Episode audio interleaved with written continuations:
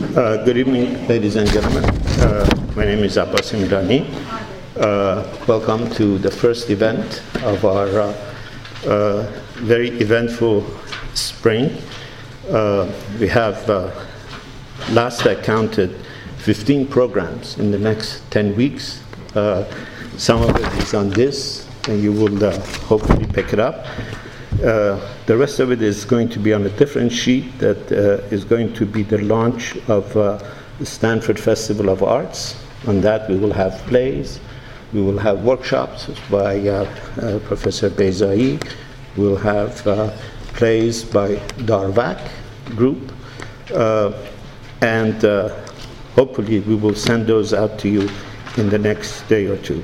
That festival has been made possible by generous special donations of uh, uh, the ever generous Bita Daryabari, uh, the Taslimi brothers, who have launched the Banani Memorial Fund, and Hamid and Christina Moghadam. Uh, they are the three sponsors for that festival, uh, which is going to be, uh, it's a three-year project. Hopefully will be longer, and it will have a set of events, as I said, in these different fields from theater to workshops to cinema to poetry to uh, films. Uh, I, am not going to uh, give you the list of the rest of the events. You can pick it up, and if you are on our mailing list, you will be receiving this. It is uh, uh, very interesting as I w- we were walking here with uh, Professor Melville and Dr. Melville. this has been a very unusually Ferdowsi heavy year for us. Uh, we've had a series of workshops on Ferdowsi in Persian uh, by Professor Beizai. I don't think there is anyone, any artist alive, who has done more work in rendering in theatrical form or in poetical form, uh, contemporary poetical work, form, Shahnameh, than Bahram Beizai. And we are very fortunate to have him here. And the seminars that he gave have had sometimes up to 20,000 viewers on the internet.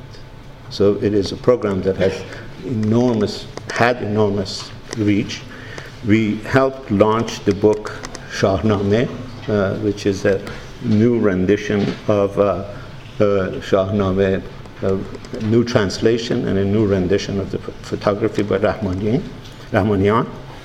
Uh, we're going to have uh, two workshops on uh, Shahnameh by Professor Beizai, again this quarter, one on Arash and the genealogy. We had two plays, uh, one of them directly inspired by Shahnameh, performed here by uh, uh, Mojdeh Shamsai, one of the, uh, the most remarkable actresses of the generation. And we're going to have in a week and a half Dick Davis here, who is a great translator of Shahnameh who has translated the three volumes of Shahnameh and has now written a remarkable book about Hafiz.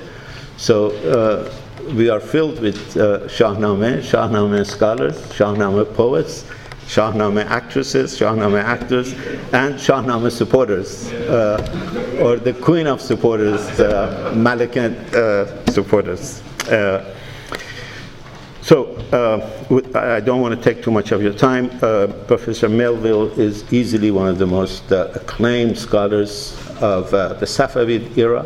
Uh, his works on Safavid era are generally acclaimed to be uh, the standard text.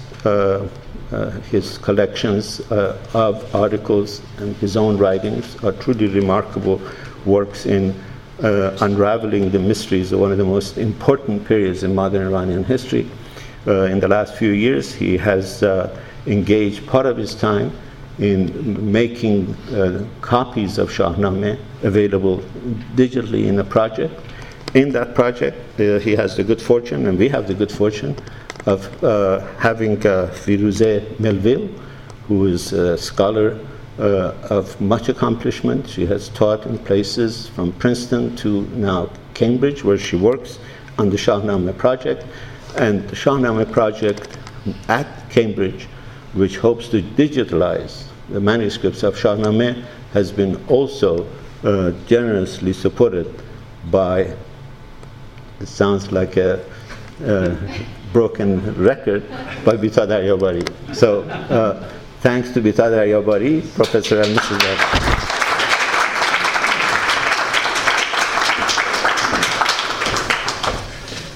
Well, thank you very much, Abbas, for that nice introduction, and of course to all our friends and hosts here. It's very nice um, for Firuza and myself to have the opportunity to visit Stanford for the first time. California, not for the first time, but the first time, I have to say, in such appalling weather, which we were hoping to avoid by um, coming west. Uh, am I audible all right? Because if I bend over like this, I'll have a backache. Can you hear me? Um, yeah. Okay, well, um, the plan is that I'm going to talk for about half an hour or maybe a, t- a little bit less about the project that we've been involved in since uh, 1999 and uh, the ideas behind it and give you some sort of sense uh, about uh, how we view the Shahnameh and the sort of issues that uh, we're trying to look at and um, facilitate the study of uh, in, with, with this project. And then Firuza is going to follow up with um, a separate talk but showing some of the directions in which the Shahnameh project will be going in, in the future. It's already started looking at, um, uh, if you like, the contemporary aspects of the Shahnameh, whereas my work has more been on the sort of reception of the Shahnameh in, uh, in history and in, in political uh, and um, literary culture, I would say. So, uh, I've just got to get used to the various buttons. Um, yes. What I'm going to really uh, talk about first is the contents of the Shahnameh a bit and what it is and what it isn't, because I'm sure you all know as well as I do, um, but nevertheless there's some misconceptions um, about what the Shahnameh really does and doesn't uh, talk about. The first thing is that it doesn't actually talk about Cyrus the Great. Uh, there is a misconception in some quarters that the Achaemenids are part of the Shahnameh, and indeed that the poem, by being uh, essentially a history of Iran from the beginning, naturally covers all the historical dynasties. But in fact, this isn't the case. Um, uh, and indeed, these ancient monuments, like the Naqsh Rustam, of course, it's not insignificant that it's called Rustam because everybody could see that these were historical monuments. Uh, the tomb of Cyrus, which I showed you just now, of course, was called the um, uh, Madari Suleiman, uh, the people at the time who could see there was uh, an impressive building, an ancient monument there, but they had no association of it with Cyrus the Great. And they made an association, in fact, with Solomon. Uh, Naqsh-i Rustam, the same, all these fantastic carvings uh, were clearly visible, but people associated it with Rustam because they were stories of uh, heroic deeds and heroic figures and ancient kings. And the same, of course, even for Persepolis, which is, as you know, in Persian called Takht-i Jamshid. Of course, this has got absolutely nothing to do with Jamshid, but Jamshid was one of the most significant and symbolic of the early um, mythical rulers of Iran, and so to have this very impressive ruined site associated with him is not so surprising. So, in other words, what we're seeing here is the characters from the Shahnameh and figures that became emblematic and symbolic of different types of ruler and different types of experience, being associated with um, ancient buildings and ancient history, whereas in fact they're not uh, anything to do with the Shahnameh itself. Um, so I mentioned Jamshid, it's a good place to start. So I just want to say why it's important. Of course, Firuza is going to pick up some of these things in different ways. Excuse me, I must also apologize for the fact I've got a fretful frog in my throat, which is inevitably going to get worse as my talk progresses. I'm afraid it's the way things are. Um, so, first of all, um, to talk about Jamshid, um, of course, he's famous for many things, introducing the crafts, organizing society into its component uh, parts, which is a very important part of Persian political thought the idea that everyone has their place in society. Uh, of course, these were the soldiers, they were the religious classes, they were the cultivators, and then they were the artisans or the merchants. Um, this is a very enduring concept, and it's absolutely fundamental, in fact, to political theory right up until probably recent times, that everyone has their place in society. And it's the, job of the ruler to keep everybody in their place uh, and to allow everybody to function properly within their allotted roles. So Jamshid was responsible for that and also for bringing um, knowledge of many different crafts and mining and travelling uh, by sea and all these things. But of course, the trouble is he got too proud as a result of all these achievements. And as you know, after initiating Nowruz, which is the start of this new era, and taming the demons or the Deevs, uh, of course, he lost his farr, which is this um, absolutely essential charisma uh, that marks a king out as uh, someone fit to rule. And of course, his, he came to a sticky end. So, um, this is probably the first of the stories with a great political resonance, really, um, in later Persian culture. Um, another one, which Firuz is also going to mention, excuse me, is the uh, very important story of Kaveh and Zahak. Uh, you all know, I'm sure, as well as I do, that uh, Zahak was this uh, famous Arab tyrant, and in the end, after having snakes, and I needn't go into all the details, um, he, uh, this um, blacksmith Kaveh, rose the banner, raised the banner of revolt, which in fact was his leather apron, uh, which became the symbol of the Persian kings uh, in revolt, and this was um, really, of course, an important moment in showing that uh, in the end tyranny doesn't work and that the people are going to rise up. But he didn't rise up for himself, he rose up to reinstate the legitimate ruler. Excuse me.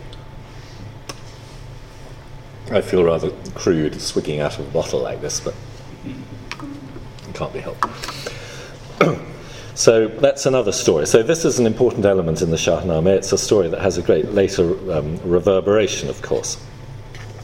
And another one is the murder of Iraj. So this is a classic example of a foolish ruler, Feridun, essentially, who divides up his kingdom. We all know that's a very bad idea. It's a bad idea in Shakespeare, it's a, a bad idea with Harun al-Rashid, it's a bad idea all through history to divide up your kingdom because, of course, everybody is not content with their part.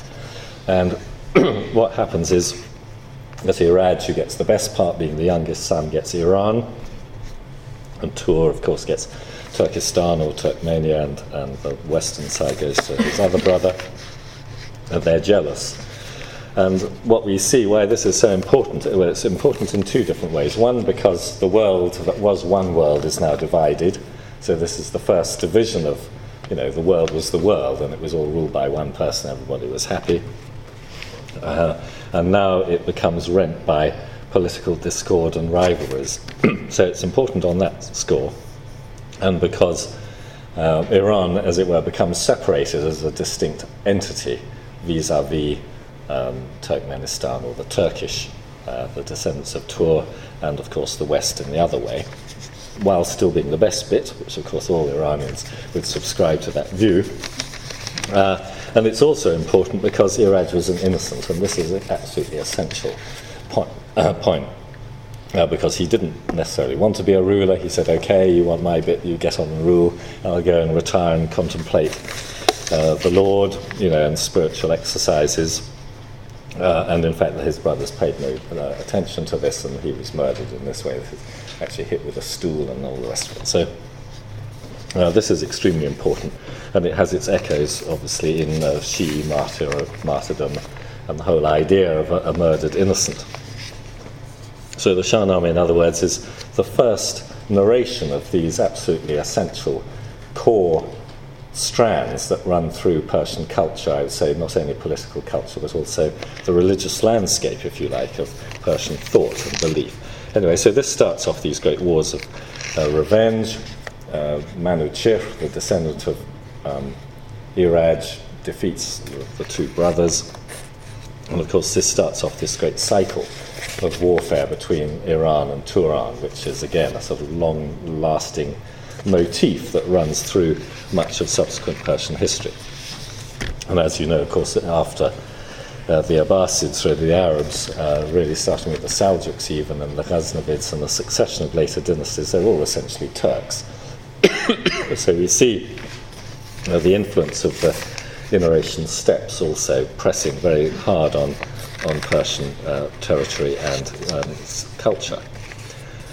Another important story, which in many ways echoes Iraj, the story of Iraj, of course, is the famous um, martyrdom of another innocent, you know, Siavush, who has his throat cut in the most disagreeable way down there. And um, uh, also goes through this ordeal of fire to prove his innocence. And um, of course, in the end, he's uh, also um, murdered, uh, not seeking the sort of political advantage that he's accused of. And here we have, a, again, another theme, I would say, a leitmotif running through much of Iranian history, which is the sort of jealousy of court. You know, we have a favorite vizier or a favorite bureaucrat, and of course his rival immediately starts bad mouthing him, and it's not too long before the good vizier is kicked out, and then maybe he manages to come back. But I mean, this is all about, um, again, two things. One is this sort of uh, slandering and, and the bending the ear of the ruler to poison his attitude towards an innocent person. But secondly, of course, again, the martyrdom of an innocent. So if you look at the great sort of tripartite strands of this, you have the murder of Iraj, the murder of Siavush, then, of course, the murder of Hussein. And this, uh, uh, therefore, is a leitmotif, I would say, that runs through uh, Persian culture and is very much wrapped up in the Shahnameh. Um, turning, so this is really all in the realm of myth, and it shows the incredible importance of myth for explaining current truths, if you like. I mean, because these are all universal stories, but applied to the Iranian context and the Iranian mental landscape. We do eventually hit real history with Alexander the Great and his defeat of Darius, who was, of course, the last of the Achaemenids. So, in other words, the whole of um, Achaemenid history uh, is, is lost to Ferdowsi and to his um, contemporaries. As I say, they were unaware of this until relatively modern discovery of these, uh, the significance of these sites in the 19th century, and the decipherment of the inscriptions at Bisitun and so on, uh, which eventually revealed the uh, true significance of these buildings. Um, uh, and of course, Alexander destroyed the Persian Empire, and so it's slightly ironic, and of course, it's also disputed in, in Persian historiography that he becomes, in fact, another great ruler of Iran. And, and this is in a way not surprising because if you've conquered somewhere and taken it over, you have the choice either of rejecting this completely and spending your whole life struggling against it, or you accept the change of regime and you try to just put this into a narrative of the endless sort of cycle of um, changing dynasties and so on. Uh, in other words, you Persianize Alexander, which of course is what did happen. And so um, we have this touching and totally fake scene where Alexander is sitting there cuddling the dying D- Dara in his lap, and Dara is doing a sort of when the fat lady sings effort at the, at the end of the opera, and um, saying, you know, that's all right, you can be king after me, everything's fine, just look after my wife, look after my daughter, look after the nobles, carry on the work I've done. And Alexander swears to do all these things, and so everything's all right. So Alexander becomes the next dynasty in, in this sort of sequence of Persian dynasties. And of course, in fact, he destroyed the Persian Empire and, and burned Persepolis and introduced um, a whole new cultural uh, sort of landscape, really, with uh, Hellenism and so on. And um, however much he absorbed uh, Persian culture in the process, of course, it was a very traumatic transition. And then, almost finally, moving into the historical period again, we have um, the, the, wise Anushiravan, who's always called the just. And this is also important because, of course, the Shahnameh, although it's history, is history with a purpose. I mean, like most history, actually, it has a didactic purpose. And the didactic purpose of the Shahnameh is give you a blueprint of good rule. And so all these rulers, they come to the throne, they set out their um, their statement, uh, their, um, it's not exactly propaganda, you know, their ideology about how they're going to rule well and they're going to rule with justice and respect the order of society and all these things. And um, Anushirvan has this sort of series of discussions with Buzurgmihr, his wise counselor. And the idea is that you're not only just, but that you seek advice and that a ruler isn't tyrannical. He's not rash and hasty, but he thinks about what he's doing. You know, the Nami Khudavandi Jan or Khirad, we all know it's the god of um, life and of ju- and wisdom. And wisdom is absolutely essential in a ruler, not to be foolish, not to act precipitously, precipitously and unjustly. So, um, and this takes up a lot of time in the Shahnameh, especially in the Sasanian period, which actually is the closest and the last of the uh, ruling dynasties to Ferdowsi's own time and the uh, Arab Islamic invasions. So this is also extremely important. And it's not surprising to find these scenes illustrated in the Shahnameh very regularly. Excuse me, it's a point, of course, that I'll come on to. And then finally, of course, we have the end of the Sasanians and the death of uh, Rustam. And this is a particularly interesting picture because um, Rustam was the Persian commander, and of course he was killed by the Arab Muslim commander. And what's happening here is the artist can't bear to show anyone called Rustam losing. And so, in fact, Rustam is killing the other chap. Here he is with his characteristic uh, snow leopard hat and his tiger skin babubian. And in fact, in this painting, the artist has transposed the story the wrong way around so that Rustam is actually killing his opponent. So it shows um, how one, one interpretation, of course, of, of this scene. So that's just a very, very brief. I've tried to focus on two or three of the stories that seem to me to have the most impact and the most significance, really. Uh, and um, what we find, of course, is that many of these stories are illuminated in these beautiful manuscripts. And I just want to run through two or three examples of some of the most famous and, and precious manuscripts. Um, the, are the slides showing up okay? Because you could dim the lights a bit if they're not. Uh, this is the first of the really famous ones, the so-called Great Mongol Shahnameh, which was created at the end of the Ilkhani period in the 1330s. And it's a very dark and violent and um, troubled set of scenes, really, which clearly reflect uh, the contemporary realities um, in um, Iran at that time. Then we have this uh, three in a row. I'm going to show you all sons of Shah Rukh, who is the uh, grandsons of Timur. Um, three princely manuscripts, all produced uh, very close to each other around about the 1420s, 1430s. This one by Ibrahim Sultan, uh, this one by Baysonkor, absolutely stunning manuscripts, and then by his uh, younger brother, Muhammad Juki. Uh, these are all um, uh, regarded as the most uh, famous and, and, precious of the copies of the Shahnameh, the so-called Big Head one, which was rather an amazing um, copy produced in Lahijan, which one doesn't really associate with great artistic production at the end of the 15th century. And then the Shah Tahmasp Shahnameh, I've already showed you that picture, I think. Uh, no, actually, it was a different one. This is the martyrdom of Siavush.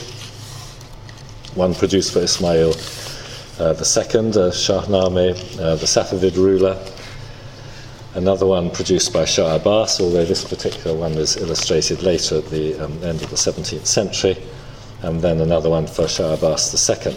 So these are all associated, in other words, with um, princely and royal patronage. And of course, because it's such an important story, because it has this great didactic message about um, how to rule, because it's so sim- uh, sim- symbolic of Persian culture, that a succession, a succession of rulers and dynasts thought it was part of their image creation, creating images of themselves to commission beautiful copies of the Shahnameh.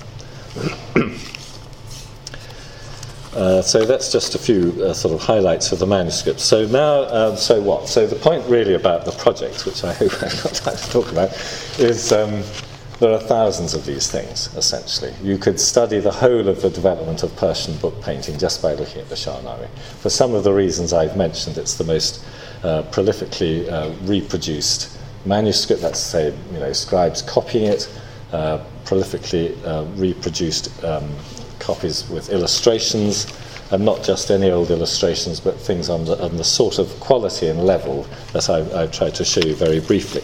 So, if you want to study um, this phenomenon, there's a lot to put together. These things are collected in, in uh, collections of uh, museums and libraries all over the world. So, uh, it seemed to me in 1998 that it would be useful to try to create a database of these um, manuscripts and make them accessible to scholars so you didn't have to fly from Petersburg to New York to Paris to, although it's nice to do all that, you know, um, it's not necessarily all that easy. And when I started, of course, I was greeted with the most incredible disbelief when I said I want all the pictures in, not only your manuscript, but all your manuscripts. I mean, you can imagine the negotiations that had to go on. This is completely unheard of. Normally, uh, you know, scholars would get one or two pictures to illustrate a an, article they were writing or a book, and what one tends to find, of course, is that it's always the same picture reproduced time and time again. And um, so it, that was part of the fun, was all these negotiations to persuade people to yield up their images, which actually they didn't have. So the project, one of its first um, important jobs was to actually acquire these images. We paid for the images, so in fact the museums got archive copies of their own manuscripts, which almost none of them had before the project started. So that was a benefit to them that one could use to try to sell the project. Anyway, this is very out of date. Um, well, not very, but I don't know what the latest figures are. We've now uh, recovered over 1,500 manuscripts, uh, recorded nearer 20,000 illustrations, of which about three quarters I've secured images for. So, um, so it's, but of course, it's not just a gallery of beautiful pictures. And, and the, one of the things we've tried to do, I mean, there are many questions, and of course, this is the sort of academic or research underpinning of the project, isn't, as I say, simply to provide these things, but to uh, study them and, and answer or be able to answer various questions about them. One of the most obvious ones is about the placement of the pictures in the text, and in other words, the relationship between the text and the image. We have a poem, we have someone doing a picture. How does the painting relate to the text itself? This slide is very interesting in showing that. It shows a number of things, of course. One is that, on the whole, the text was written first and the space was left for the painting to follow later in the atelier. The calligrapher would do his work first. It also shows that these things were planned, which of course is underpinning the whole idea. You didn't just have a, a, calligrapher deciding to copy a thing. Oh, I think I'll put a picture in there, leave a space, and go on. And you know, you can see that it was planned. And how you can see that is because where the space is left, and as it happens, there's no picture here, so it shows it quite nicely. So what we've done, and I have to say this wasn't my idea is to, as it were, map these pages. So uh, you take a fix by looking at this line in a printed edition of the text, and you look at that line. So this gives you the page. And then you look at the line before the picture, which we call the break line, and the line after. So it's like getting a geographical fix, or if you're a sailing person, it's like getting a spot check on your location. The picture is located in a very specific place, it's following a very specific place in the text. And if you collect enough of these, you realize very, very quickly that there's an incredibly close statistical uh, correlation between where these pictures come. Uh, in other words, there's a trigger. Uh, the artist gets to a certain line and he knows that he leaves a space there.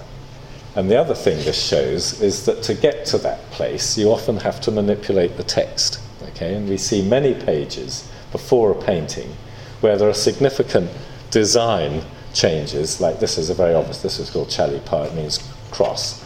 It's absolutely clear from this that if the artist wants to get there and have his picture following that line, and also to make it look nice on the page, he's got to engineer the line to be in the right place, and that he worked out when he got to about here that if he hadn't done this, the, the line would be down here somewhere and it wouldn't, be, it wouldn't work. Uh, this is a, a, simple example of this, but we see it time and time again. Um, so this tells us something about the production of the manuscripts. So this is a, a, lead in also. It's not simply, as I say, a gallery of pictures, but we're learning more about the production of the manuscripts, how they were planned, uh, how therefore someone has planned in advance they want pictures of this and they want pictures of that and pictures of that. It can't be random if they're planned. So who is deciding what pictures they want? Which are the most popular pictures? Why do they suddenly start doing a new picture which was never done before? All these questions are things that you can start to interrogate and answer if you have this sort of a, a relative a relational database which you didn't have before. There are some very obvious examples of the link of text and image. This I'm quite fond of the story of Bijan and Manige. Um, see here we have an extraordinary graphic, this is from the Ibrahim Sultan manuscript, a graphic reproduction of Bijan being down in the well, and he's actually physically separated from what's going on above the surface by the text. Of course, there are other interesting things here. Something's gone wrong with this, and uh, you know the whole way the text has been produced. You know, these lines don't quite join up. I mean, it's quite interesting to see what's been going on. Um, but this is an extreme example, but it shows how the artists were thinking about their relationship to the, the, the, the wording of the text to, to create a beautiful page. Well, we started with um, an access database. I've just given you an example of just more or less a random thing. This is Rostam, and you can see we tried to look up these lines. So this is the first line on the page, this is the last line, and this is where it is. So you can see the break, the painting comes exactly after line 1174 and before line 1175. And it has a consistent title because it's very important that you're comparing light with light. So all the pictures of Rostam drawing anything out of the pit, you know where they all come in the text. We then have been working for many years on trying to recreate this in, in, a, in a website. And this is um, a page uh, early on. If you look, view in archive, or, and, and sorry, uh, view the archive by the collection, you see we've gone to all the different uh, collections. And you can see how many collections we've viewed, how many manuscripts they got, how many illustrations there are. And then this very interesting sort of tabular form that shows you when you know the peak of uh, illustration took place. It's usually in the 16th or 17th century. Um, but again, one can see um, one can start to see the popularity of um, uh, different scenes and the production of the Shahnameh over time. If we click, this is the Fitzwilliam Museum in Cambridge. I'm afraid there's a lot of work still to do. Uh, you click on the Fitzwilliam, or on the UK, you click on the Fitzwilliam, you get a little bit of information about the place. You've got five manuscripts. You click on them and you get, uh, you click on one of them and you get the description of the thing, a brief description of the manuscript itself, and then you get all the pictures in the manuscript. Uh, if you want to click on one of the pictures, you get the lines here, you see you get the title, you get some description of the format of the page, and ideally you'd have some description. But as I say, you know, we've got 15,000 or more of these, there's a lot of work still to do. So although I've got a lot of this stuff, it's going to, it's going to have to fall out before I finish. Never mind, just it can't get grayer, but it can, uh, it can disappear. Um, in fact, every time I look at this damn thing, I just think how much more there is to do. But anyway, it's a good start. Uh, but the idea, of course, in the end, and you can have your own personal notes and you can have your own workbook. There are a whole load of features here. So you can collect, you can click on a picture and you can save it in a workbook, whatever you like, and then you can go back to it. This is your private space. You can write your own notes in there, which are just for you when you sign on with your username. So it's great for teaching, it's great for students, it's great for assignments. You know, they can build up their own paper, or of course for scholars who might want to write an article or plan an exhibition. I think we've got one down there, exhibition. This was for the Shahnameh exhibition. We were pulling out pictures that we thought it'd be nice to actually have. Um, and then you can also look at it by chapter or scene. And this is really when it gets interesting because you can see how these different stories, which are all linked to a ruler, um, how many illustrations they have, and again, um, the period in which these illustrations come on. If you happen to click on one, uh, which is actually the most popular, Rustam's Seventh Labour, uh, Labour Killing the White Deev, you can see that there are more, well, I can tell you, you obviously can't see from this picture, but there are 265 of that, and rising. So as I said, you, you, by having a database like this, you can see which are the most popular scenes. You can then start to think, why are these the most popular scenes? You know, and then you can see pictures that are only reproduced once. Why suddenly in the in whatever that is, the 14th century, is someone put in a picture of that? Well, there's never been one before. Down here, you know, in the 18th century. Why is that picture there then? Somebody chose that picture to be there. Has that got any relevance to the current situation, to the court? Might give you an, an insight into when that manuscript was produced. So, all of these are things, you might say they're even new questions. Uh, it's not just simply reproducing pictures, but it's finding uh, new ways of interrogating the whole production of Shahnameh manuscripts, when and why and how they were produced. So if you click on that one, Rustam killing the white div, then you see whatever it is, 265 pictures. You can scroll through there and you can see all of them and you can see where uh, the scene is uh, delimited, delimited in the text.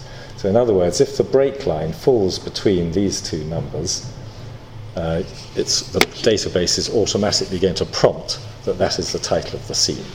And of course, that's also very interesting because if it happens to prompt a different scene, you click in the the break line verse where the picture comes in the text and it doesn't say Rustam kills the white div, you think, ah, so what's gone wrong? It may be that it's just a bit lower down the page or a bit higher up the page, or it may be that the picture shows something and the text is showing something else. It may be a manuscript like that blank one, which has been finished 200 years later in India, and the chap's done a picture of an elephant hunt, and it's got nothing to do with the Shahnameh. So, in other words, it immediately focuses your attention on a seeming disparity between the relationship between the text and the image. So I tried to give you very, very quickly. I'm probably gabbling here because poor old Firuza wants to get her chance uh, to just tell you about the, the database and the sort of work we're doing with it. Uh, so to put this in practice very, very quickly, um, this is some examples. So Bahram Gur hunts lions. Bahram Gur is a famous hunter. He hunts at least four different lion hunts in the course of the stories in the Shahnameh. So if you were an art historian to core, I might say, who really wasn't interested in the text but simply interested in the pictures, you might say, well, that's fine, you know, let's just look at Bahram Gur hunting lions. Uh, or just the style. You might only be interested in the style of this picture. Uh, and actually, in many art books, you wouldn't get the text anyway, so who cares? But if you want to compare Bahram Gur hunting the same lions, if you like, you have to actually see that this is a deliberate choice to have that particular scene illustrated and not another one, and then how the artist has chosen to depict it. And in fact, here we have two totally different places in the text. This is verse 19, 916 in the text, and this is a totally different place. They're both Bahram Gur hunting lions, but they're both different. So you're not actually comparing like with like. I mean, the point is with that, I mean, that you're not comparing two scenes. The, the artist isn't comparing the same two uh, episodes. If you have Kay Kavus Airborne, it's a famous story which is one of uh, Firuza's favourites. This shows a different thing. They're both in exactly the same place, so that's good. This proves the point. Maybe this verse, uh, where the artist has introduced the painting in the manuscript, is exactly the same.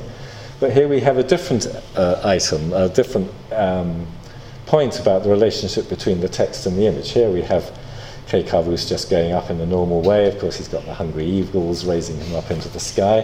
Here we've got him shooting an angel and a fish, which has got absolutely nothing to do with the Shahnameh whatsoever. This is from a different text, but because this story appears in other um, narratives, in other literature, in other literary works, the artists who start to illustrate this scene have become independent of the text. They're illustrating a well known story of a chap going up into the sky and shooting an angel, and they're just using the iconography of that picture and applying it to a Shahnameh scene, which actually got nothing to do with it.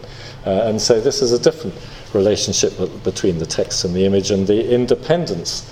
One of the things one sees very often is the artist actually becomes independent of the text, and they're pursuing their own tradition of illustration, which um, departs from the tradition of the verbal uh, part of the Shahnameh. And then we see other totally different things. Uh, we see um, Bijan again being pulled out. This is in the beautiful um, Muhammad Juki Shahnameh about 1440. And we see similar iconography applied to a different text, but it's not pretending to be Shahnameh. This is from something else. It's probably a story of the prophets, uh, al-Anbiya, or one of the um, tafsirs of the Quran. Uh, and um, there we see him being pulled out with rather similar iconography to the iconography used in the Shahnameh. So it becomes a model for artists um, using uh, illustrating other texts. And then we see the whole story of Rustam being transposed onto uh, other heroes. And of course, the other big hero in Persian culture and in, in, modern or more recent Persian culture is Ali, Imam Ali. And so here we have a whole story of Khavar Name, or sometimes Khavaran Name, excuse me, which documents um, the adventures of Ali in beating the heathen and the infidel and converting um, skeptical rulers to Islam. Uh, he starts off his poem by saying he saw Ferdowsi in a dream and he's emulating his work and uh, everything is in the same meter and so on. But of course, the iconography by the artists who are illustrating the Khavaran Name, they also, following uh, the famous picture of um, Rostam killing Isfandiar by shooting him in the eye with an arrow, and lo and behold, in the Khavaran Name, we see Ali shooting his rival with an arrow in the eyes. And so, not only is the text influential on later Persian texts, but also the iconography and the imagery that's developed to illustrate the Shahnameh is used to illustrate other texts as well. So, really briefly now, I'm in the last run. See, I'm not doing too badly, am I? Where did we start? No idea of time. I hope you're all awake still. Um, uh, this is um, also to demonstrate more concretely the uh, relationship between the image and the text. Uh, this is um, Farhad Mehran's beautiful idea for mapping a page. So here we have the lines which map this. And very quickly, this is the, the title. So we see that it comes very close. In other words, this is a very well organized page. The title of the episode is very near the beginning of the picture. And we also see that this break line, or the line, actually not so much the break line as the line that um, describes the key moment in the story, in other words, when he's spearing him and he's got him over the back of his horse, it comes exactly in the middle of the painting. So that's one thing. So that shows how well planned this is, but it also shows how the text has been manipulated. I don't know if you can read this, but you can see we jump from line 1944 to line 1950. In other words, to fit this story in, the calligrapher has left out seven verses okay, to create the pattern on the page. So what we see there is a deliberate manipulation of the text to create um, a satisfactory page layout. I think, in fairness to Firouz, I'll stop, but this can be demonstrated in real life by other things.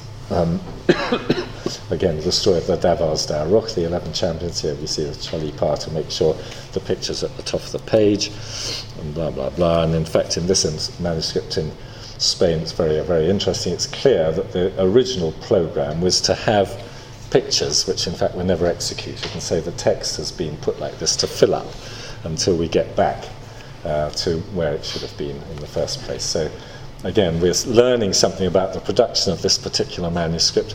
And one of the main things I would say we learn about all this is that every single manuscript is different. Every single manuscript has its own story who produced it, who chose it, how it's been put together, if the page is in the right order or in the wrong order, and uh, many, many uh, fascinating and interesting things. And so, uh, not only is the text of everyone different, but the iconography and the images are also very different. So thank you very much for your patience with that. And, um,